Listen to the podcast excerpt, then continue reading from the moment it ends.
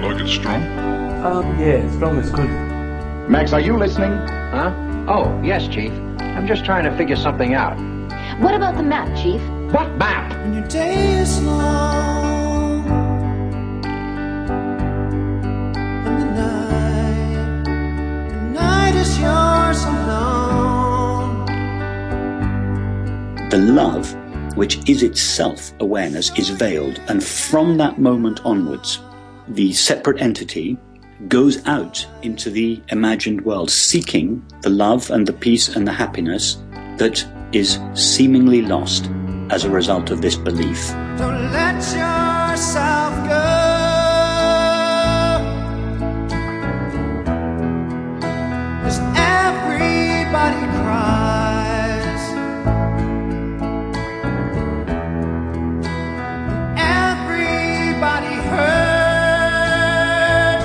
Welcome to the Urban Guru Cafe. Sometimes. Our guest this week is Rupert Spira. Everybody hurts sometimes.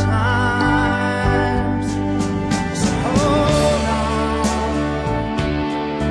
hold on. Normally, when we've imagined this initial division of experience into two things, a subject and an object, we then further subdivide the object into a multiplicity and diversity of objects, and hence we have the world full of people, places, things, situations, events, objects, houses, trees, cars, etc., etc. The multiplicity and diversity of objects.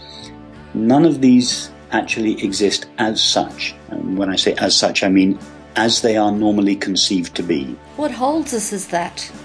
What holds us as that? Yes, as that limited subject. The belief, simply the belief that experience is divided up into separate parts. That instead of experience being one seamless, indivisible totality made out of consciousness or awareness, there is a belief that awareness doesn't permeate all experience mm. Equally. It just permeates this little cluster of sensations called the body mind. With this belief, awareness is shrunk into the body. Of course, this never actually happens, but it is imagined to take place. So once we have, through belief, through imagination, shrunk awareness into the body, the world, objects, and all others jump, as it were, outside. So this belief that what we are is a separate entity is the mother of the world, the mother of the outside world.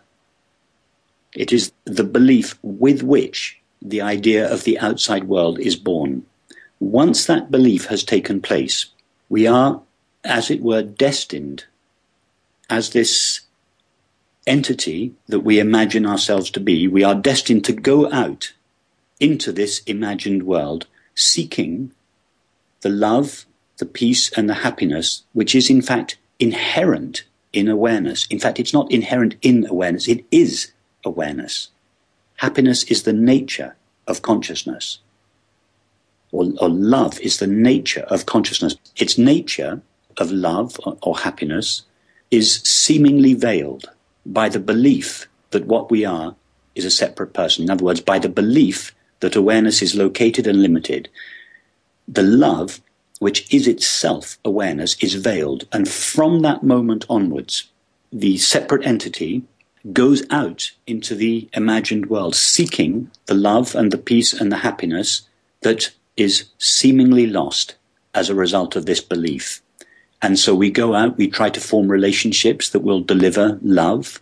We try to acquire objects that will deliver happiness. And we try to manipulate situations in the hopes of securing peace.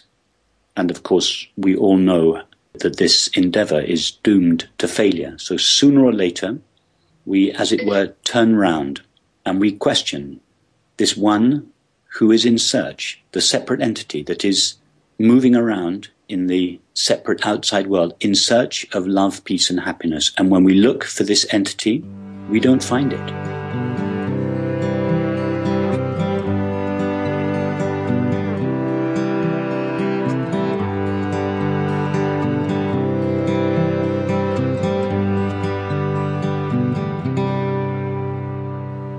When we look for the I, we find the I of awareness, not the I of the separate entity.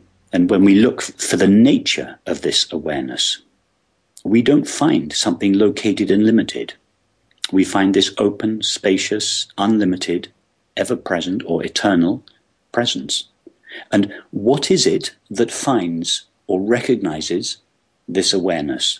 Only something that is both present and aware could recognize awareness. In other words, it recognizes itself. It comes, as it were, to itself. The dualizing thought with which we imagined that awareness is located and limited dissolves, and at that moment, which is, of course, a timeless moment because the mind is not present there, at that timeless moment, awareness, as it were, and this is just a metaphor, as it were, it tastes itself, it recognizes itself. And that is the moment that we all know of as love or, or happiness. When the mind rises again, it rises up out of this timeless taste of our own nature and it misinterprets the experience. It again recreates the separate I in the body and the separate you or world out there. And it says, I love you or the object that I acquired was the cause of my happiness. So the whole round of seeking for love in relationships and for happiness in objects starts all over again.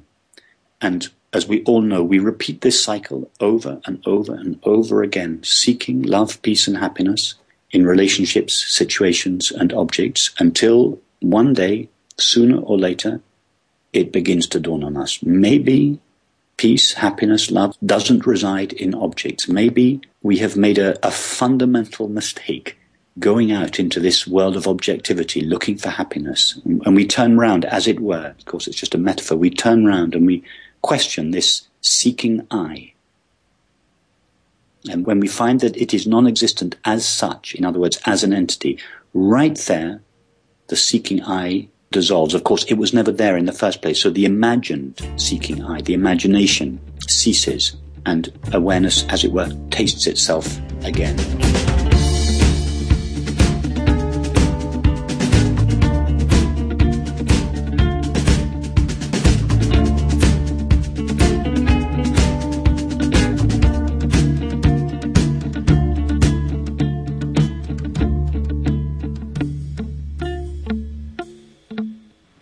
It starts with a belief that awareness is located and limited. There's only one thing that that belief cannot stand, and that is being looked at.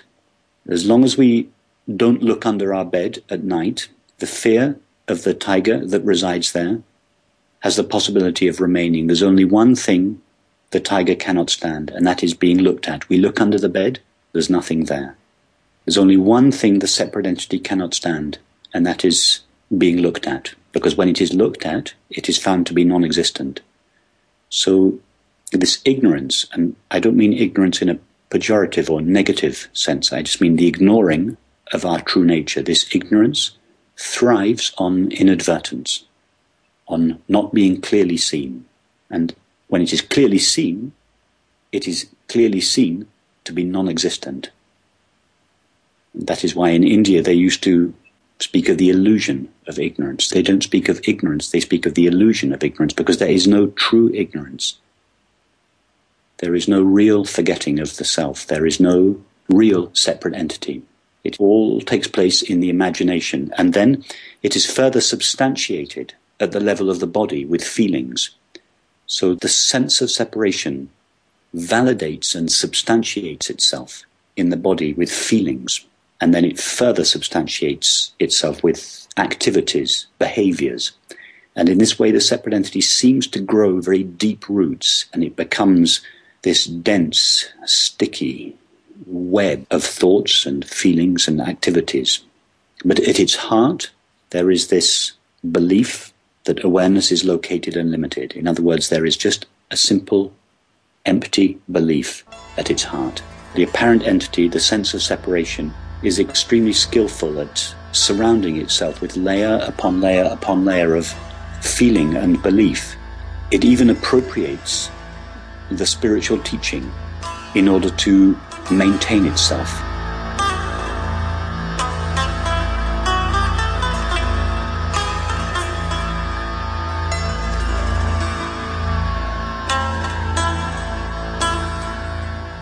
You're listening to the Urban Guru Cafe.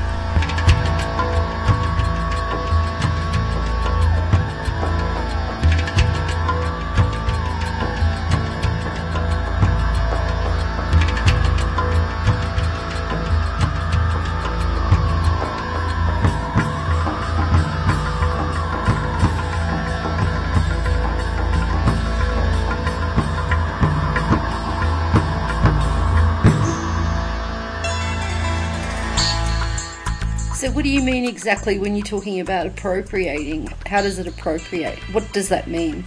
It means it can take anything and, And- use it for, for its claim it as being Yes. part of itself. claims it as its own. I mean, the sense of separation doesn't mind what it uses to validate itself or to substantiate itself. As long as it substantiates itself, it is happy. It doesn't matter what words, form that substantiation takes. It doesn't takes. matter. You know, when the separate entity is going out, it doesn't mind what it dresses in, as long as it dresses in something. to begin with, it will find all the conventional means of validating itself. But once we become interested in, in spiritual matters, then these conventional means, substances and all the usual addictions that we know about, whether they're just subtle or, or more displayed, once we become interested in spiritual matters, the separate entity feels that it can no longer hide in the conventional addictions to substances and relationships. So it has to find a more subtle guise. So as we become interested in spiritual life, this separate entity, and of course I'm just caricaturing it here, the separate entity thinks, oh, okay, that's fine. I'll just appropriate the spiritual teaching. I'll make that my new identity and I'll take refuge in that. I'll use that to substantiate and validate myself. So it appropriates the teaching for itself and, and, and strengthens itself, validates itself with all kinds of spiritual practices, uh, um, fools itself that it's trying to get rid of itself. Uh, In fact, getting rid of itself is one of the more subtle means, and in fact, it's not very subtle, but getting rid of the ego is one of the ego's main tools. It's safe sometimes for decades. Keeping up all- that activity. Keeping up that, you know, that, that that's as good as drugs or, or anything else. Yeah. Getting rid of itself, it can keep itself busy. It can perpetuate itself for 20, 30, 40 years quite happily, trying to get rid of itself, and meditating for hours and hours a day, you know, wh- whatever it is in each case. I'm not suggesting that meditating for hours a day is necessarily an activity of the ego trying to perpetuate itself. Not at all, but it can be. Yes. So the ego can appropriate anything at all. It's a past master at mm. using anything.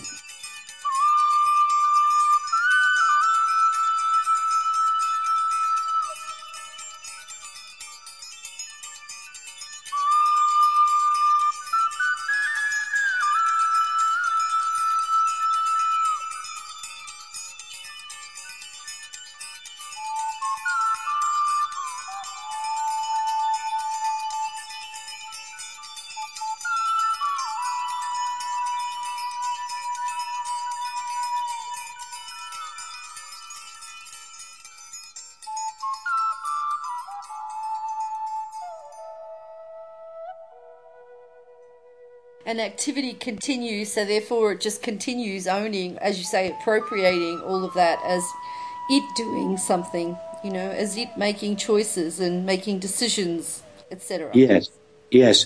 There's only one thing it really cannot stand, mm-hmm. and that is when we actually turn around and look at that very entity itself.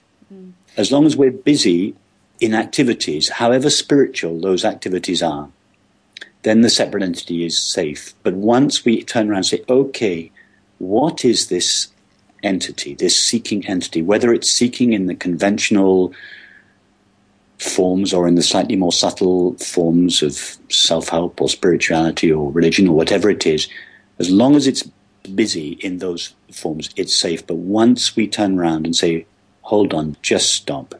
Where is this entity? Who is this entity that feels that there is something missing, that there is something lacking, that needs a relationship in order to find love, that needs an object in order to find happiness. When we look for that entity, then its days are numbered.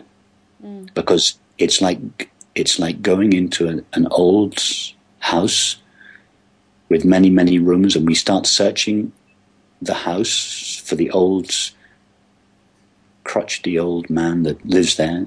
And we go through all the rooms, the kitchen, the bathroom, the attic, the cellar. Eventually, we turn out all the drawers, we turn out the cupboards, we look everywhere, and eventually we don't find it.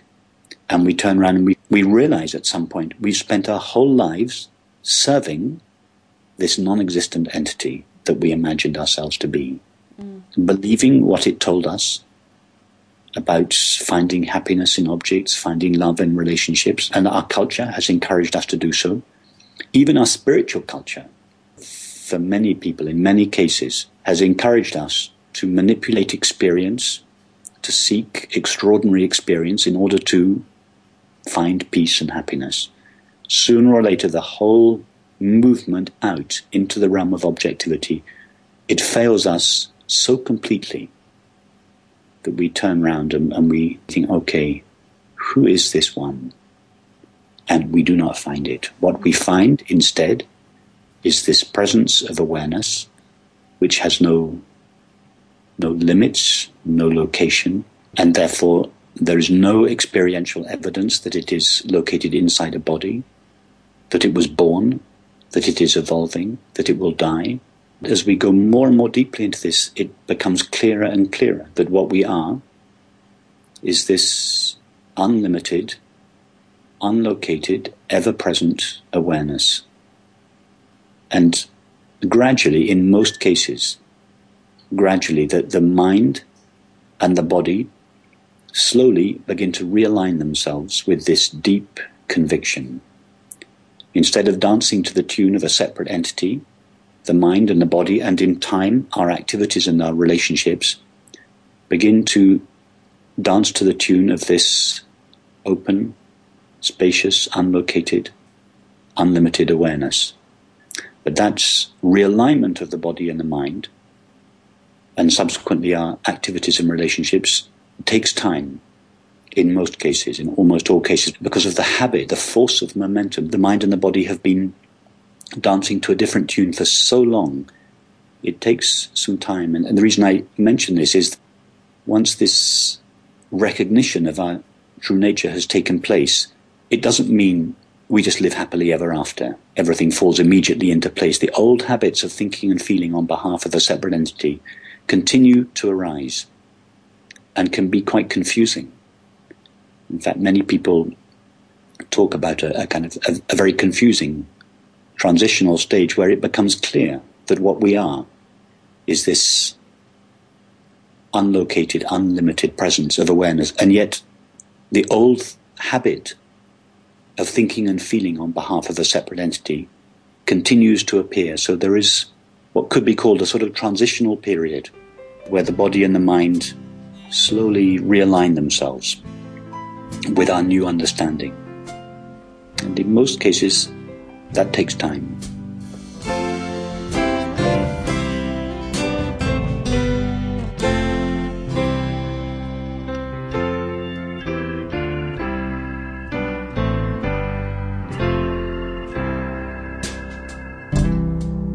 And when the night is cloudy, there's still a light that shines on me. Shine until tomorrow, let it be.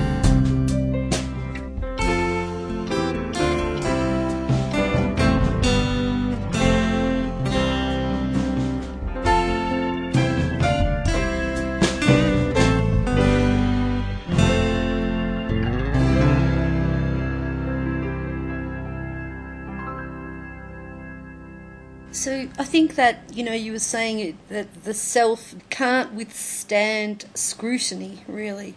And The separate self, yes. Yes, yes, the Yes, separate self absolutely. cannot withstand the scrutiny. And so, if there is this examination into this believed in entity, because you're being told it is believed in, that scrutiny does have to be, in a sense, revisited, you know, or, or there's this revisiting of that. Yes. Like I think it'd be great to talk a little bit about the process of scrutinizing, you know, because we're so accustomed to examining things with mind. We think that this scrutinizing, this looking for what is it that I am, who is this I that I think I am. You can't do that mentally. Yes, the actual exploration of what we are is not a mental exploration, but it may be initiated by a question such as I've completely failed in my life to find the happiness that I deeply want. Mm-hmm. So it's legitimate to come to this inquiry through a thought such as that. I'm not suggesting it's the only way, but so a thought like that may initiate the inquiry, this exploration of our experience. But the exploration, in order to be thorough and to go deeply into us, it needs to be more than just a mental exploration. It's not just about the question, who am I, who am I, who am I? That is such a superficial interpretation of what self inquiry is. It's really an experiential exploration of what we are. And that means just starting right now with our current experience. That, for instance, in this conversation, these words are being heard or whatever we're looking at, there is seeing taking place, there is hearing taking place. What is it that is aware of these words? Whatever that is, is what we call I. As we said right at the beginning of this conversation, we normally conceive our experience in relation to this conversation as I hear these words. I is conceived, is imagined, and more than just imagined, is felt to reside inside the head. I inside the head, I, this little aware entity inside the head, is listening to these words, is hearing these words. Okay, so let's go to our experience of this listening I, this hearing I, this aware entity in the head. Our only experience of the head at the moment is a cluster of sensation. We can't see our own head. There's just a cluster of sensations. Go into that experience of the sensations. Do we find awareness there as an actual experience? Can we locate awareness inside this cluster of sensations called the head? Because this is where we've imagined it to be all these years a point usually or a small tiny location right in the center of the skull where I resides, where this point of awareness, the separate entity, the hearing entity resides. Do we find it? No. On the contrary, we find this amorphous cluster of sensations called the head floating, as it were, appearing in this I of awareness. We have no doubt that I, awareness, is, is present. If we ask ourselves right now, am I aware or am I present? The answer comes back yes. That yes comes from, a, from an experience, a non objective experience. But when we look for this I of presence, I of awareness, we simply do not find it. We don't find it in the head. We don't find it in the other main location, the chest area, the feeler, the lover. We don't find it located there. We find a cluster of sensations there, yes. But we don't find awareness there. On the contrary, we find the cluster of sensations that we call the chest or the head, or indeed the hand or the foot or whatever. We find all these appearing in awareness. But when we look for awareness, we don't find anything. It knows its own presence. It is aware of itself all the time, which means we are aware of ourself all the time because we are this aware presence. But when we look very simply, not philosophically, not intellectually, but just simply in our experience, and say, what can I say for sure about this awareness. We can say that it is present, that I am present, and that I am aware. It is aware. And on top of that, we superimpose belief after belief after belief. Not only am I present and aware, but I am located. I am limited. I was born.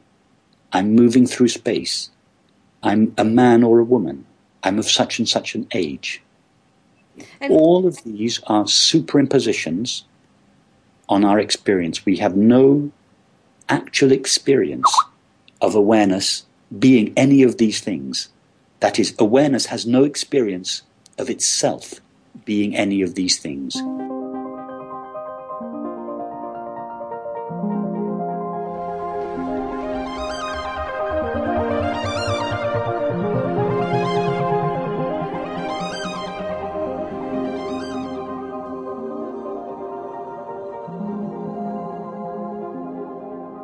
There's a glimpse of it, but then it, it automatically, like you said, it becomes my awareness. But the fact is, there was no me in Yes. that. yes, the my is referring back to the little imaginary entity that is located inside the head. But when we look for that me, for that my, we don't find it.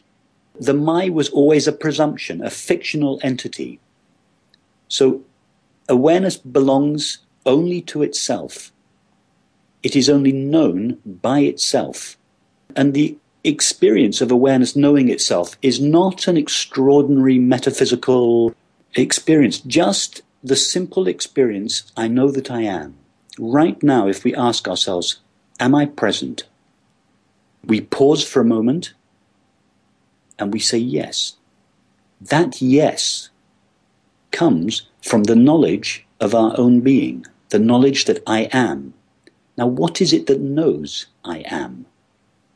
Only that which is present and aware could be aware that I am. In other words, it is awareness alone that knows itself. Right there, right here, in the simple experience of I am, is the knowing of our own being, is awareness's knowing of itself. It is the most simple, the most obvious, and in fact the most familiar thing we know. And in time, if we make a deep exploration of our experience, we find that it is the only thing we truly know. For sure.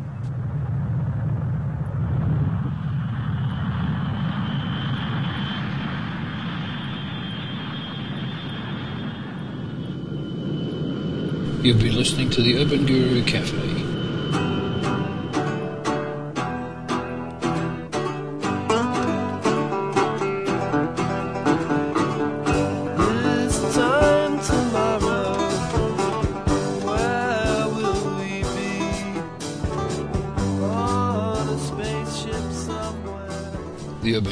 Cafe is produced in Australia.